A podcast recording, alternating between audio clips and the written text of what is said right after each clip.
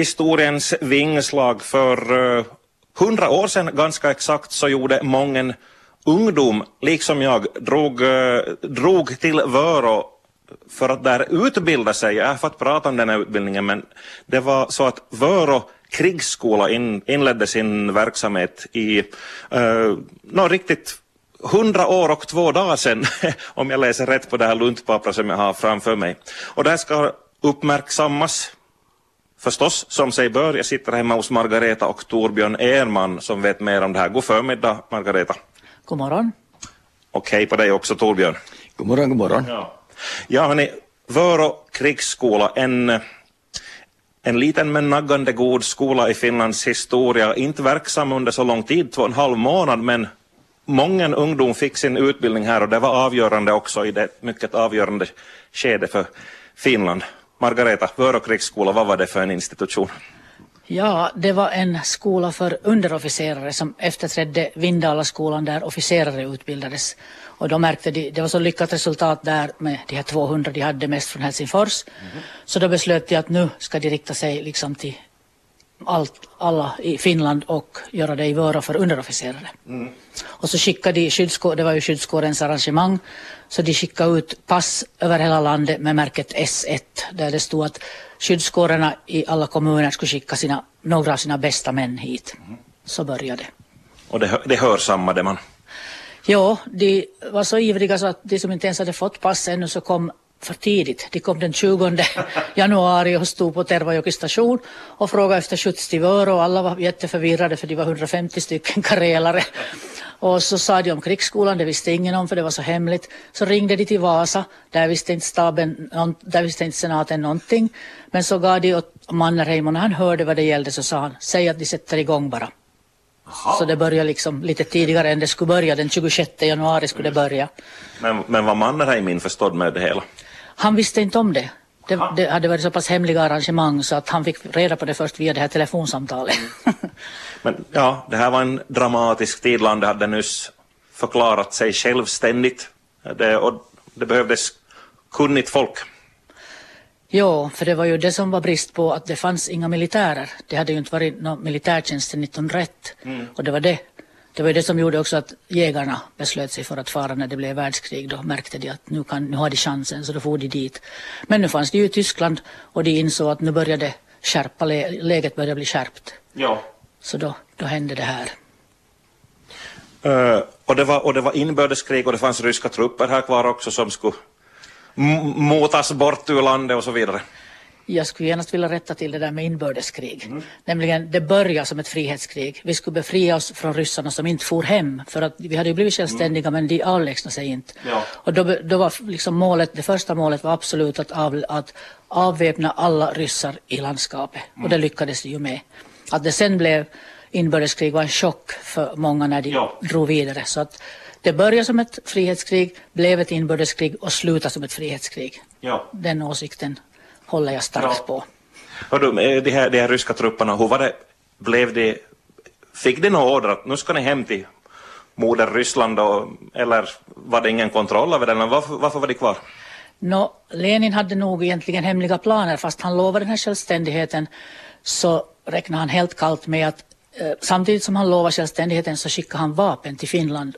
Ja, just tågledes. Mm. Så att de fick troligen inte någon direkt order att fara hem. Men de ville faktiskt hem, men eftersom inte de hade fått order så var de kvar. Ja. Rätt så frustrerade kan jag tro att det var också.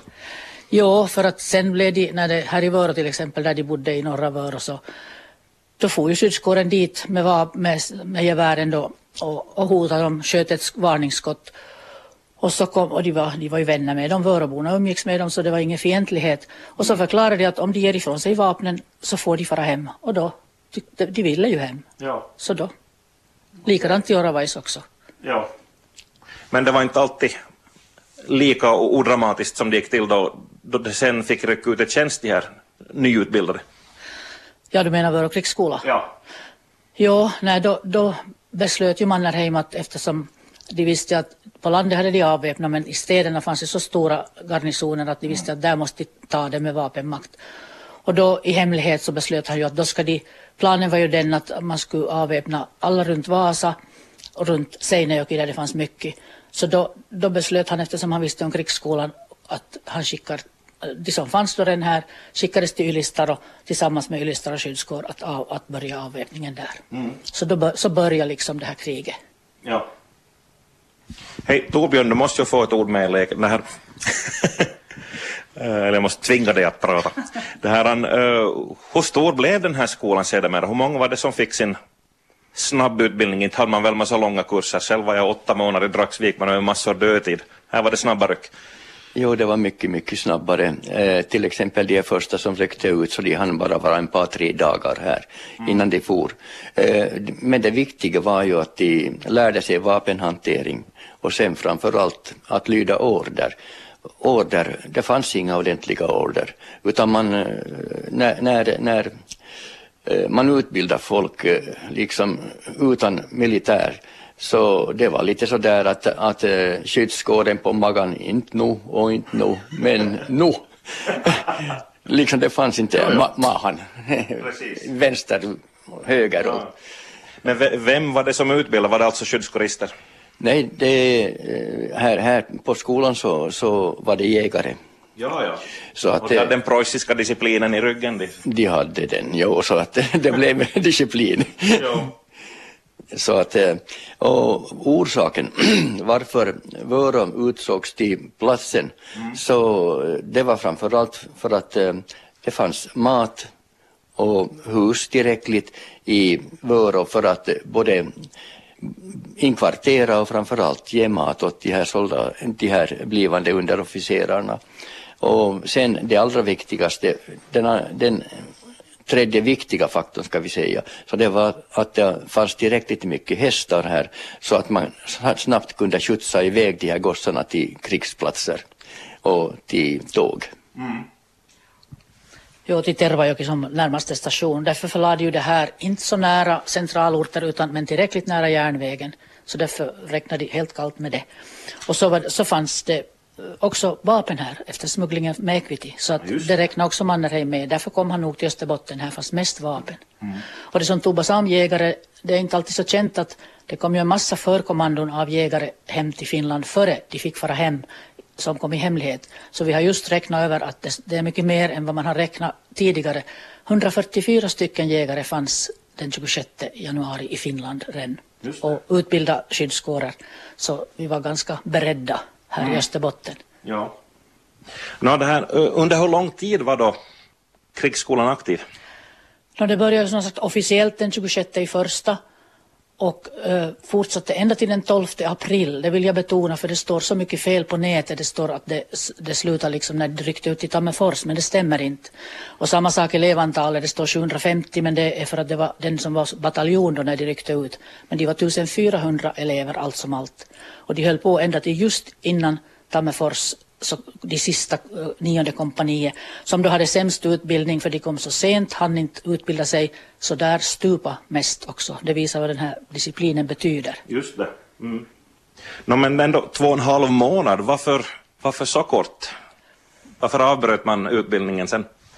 No, för att som sagt, de, får ju, de var ju meningen att de skulle fara hem till sina skyddskårer, så de första då som hade utbildats här efter den här Ylistar och, och allting, de, sänd, de sändes så småningom hem till sina kårer. Mm. Och så kom det mera, men de sändes hela tiden ut i krig. Ja, ja. Så de, de, de, nya som kom hit, det var liksom färre här då, så inför Tammerfors så sändes de här 750 ut. Men då fortsatte ännu, ännu, men så i Tammerfors så beslöt ju kriget pågick ju. Ja. Och, och, det här, och då beslöt ju Mannerheim att då upplöser vi den här skolan för den har gjort sitt. Men det faktum var att det fortsatte ju nog i Helsingfors uh, i april ännu så blev det Vårskolan 2 faktiskt. Och det är inte många som känner till det. Och där var cirka 500 elever.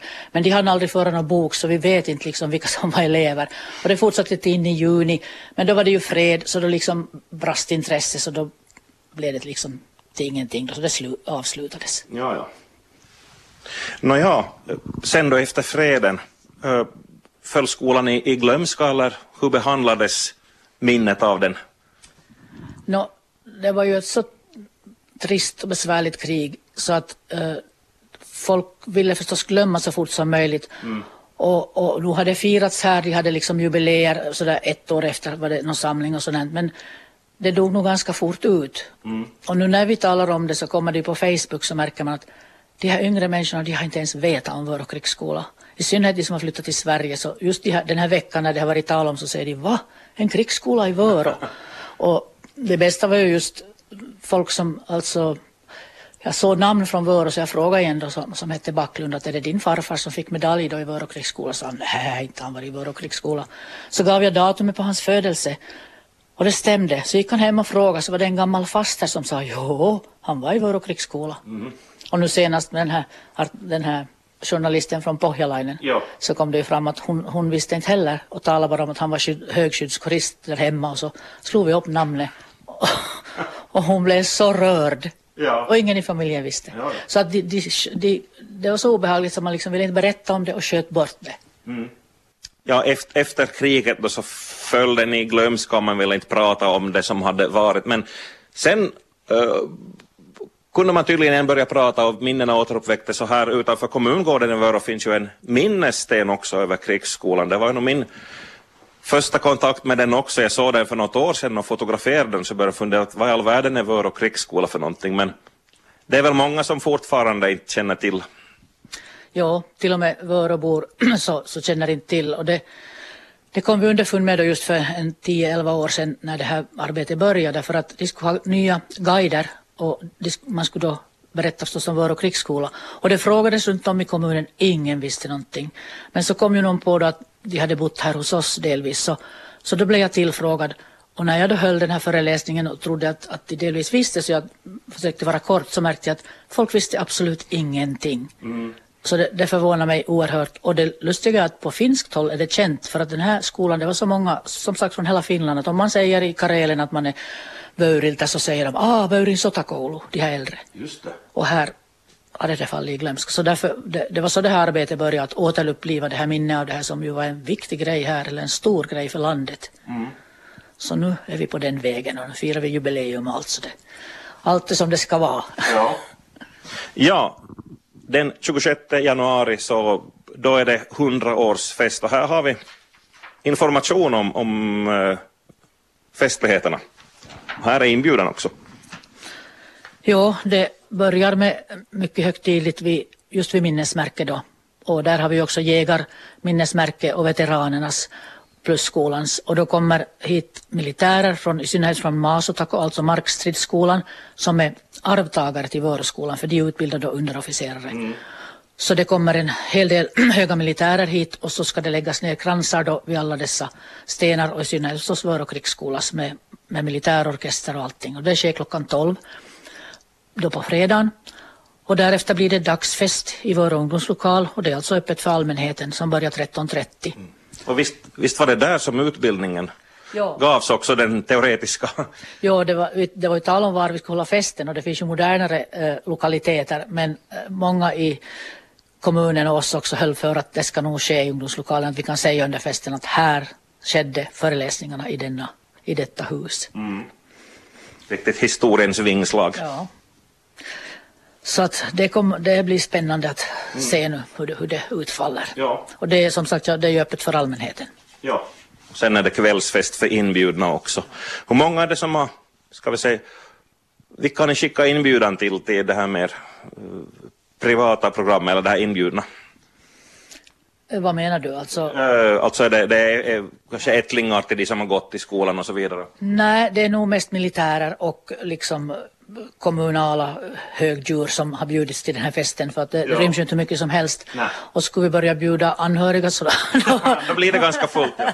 Av 1261 elever eller vad det var så kan ja. det finnas väldigt många. Okay. Men att annars så som sagt ryms det in i ungdomslokalen så är ju alla välkomna. Mm. En intressant här, detalj här, det var Torbjörn som visade den före vi började prata. Den här grejen är viktig. Eh, ja, det var ju på det sättet vi ville ju ha den här krigsskolans fana som ju eh, då gjordes för, för att man skulle paradera, paradera med den. Men nu är den i så, så dåligt skick, den finns i krigsmuseet, så den kan inte, den kan inte eh, tas fram. Och, och det här, eh, då tänkte vi att vi gör en egen, en ny. Exakt. Replika som det Ja. kopia på, på, på, på den och då visade det sig att den var så svår att göra. Vi försökte med hela, runt hela Finland men till slut så visade det sig att, att Glasberg här i Vör kunde göra den. Ja, vi pratar om knoppen till flaggstång eller till... Ja. Det, vi talar om fanan nu.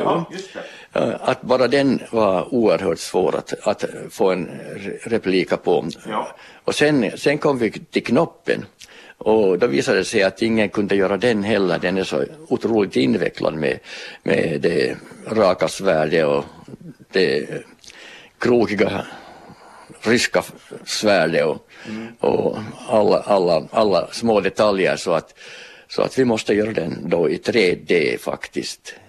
Och tridimensionellt och, och, och, och då inte i metall. Men att den är väldigt vacker nu som den är och, mm. och vi kommer att kunna visa vår fana och den rätta knoppen. Ja.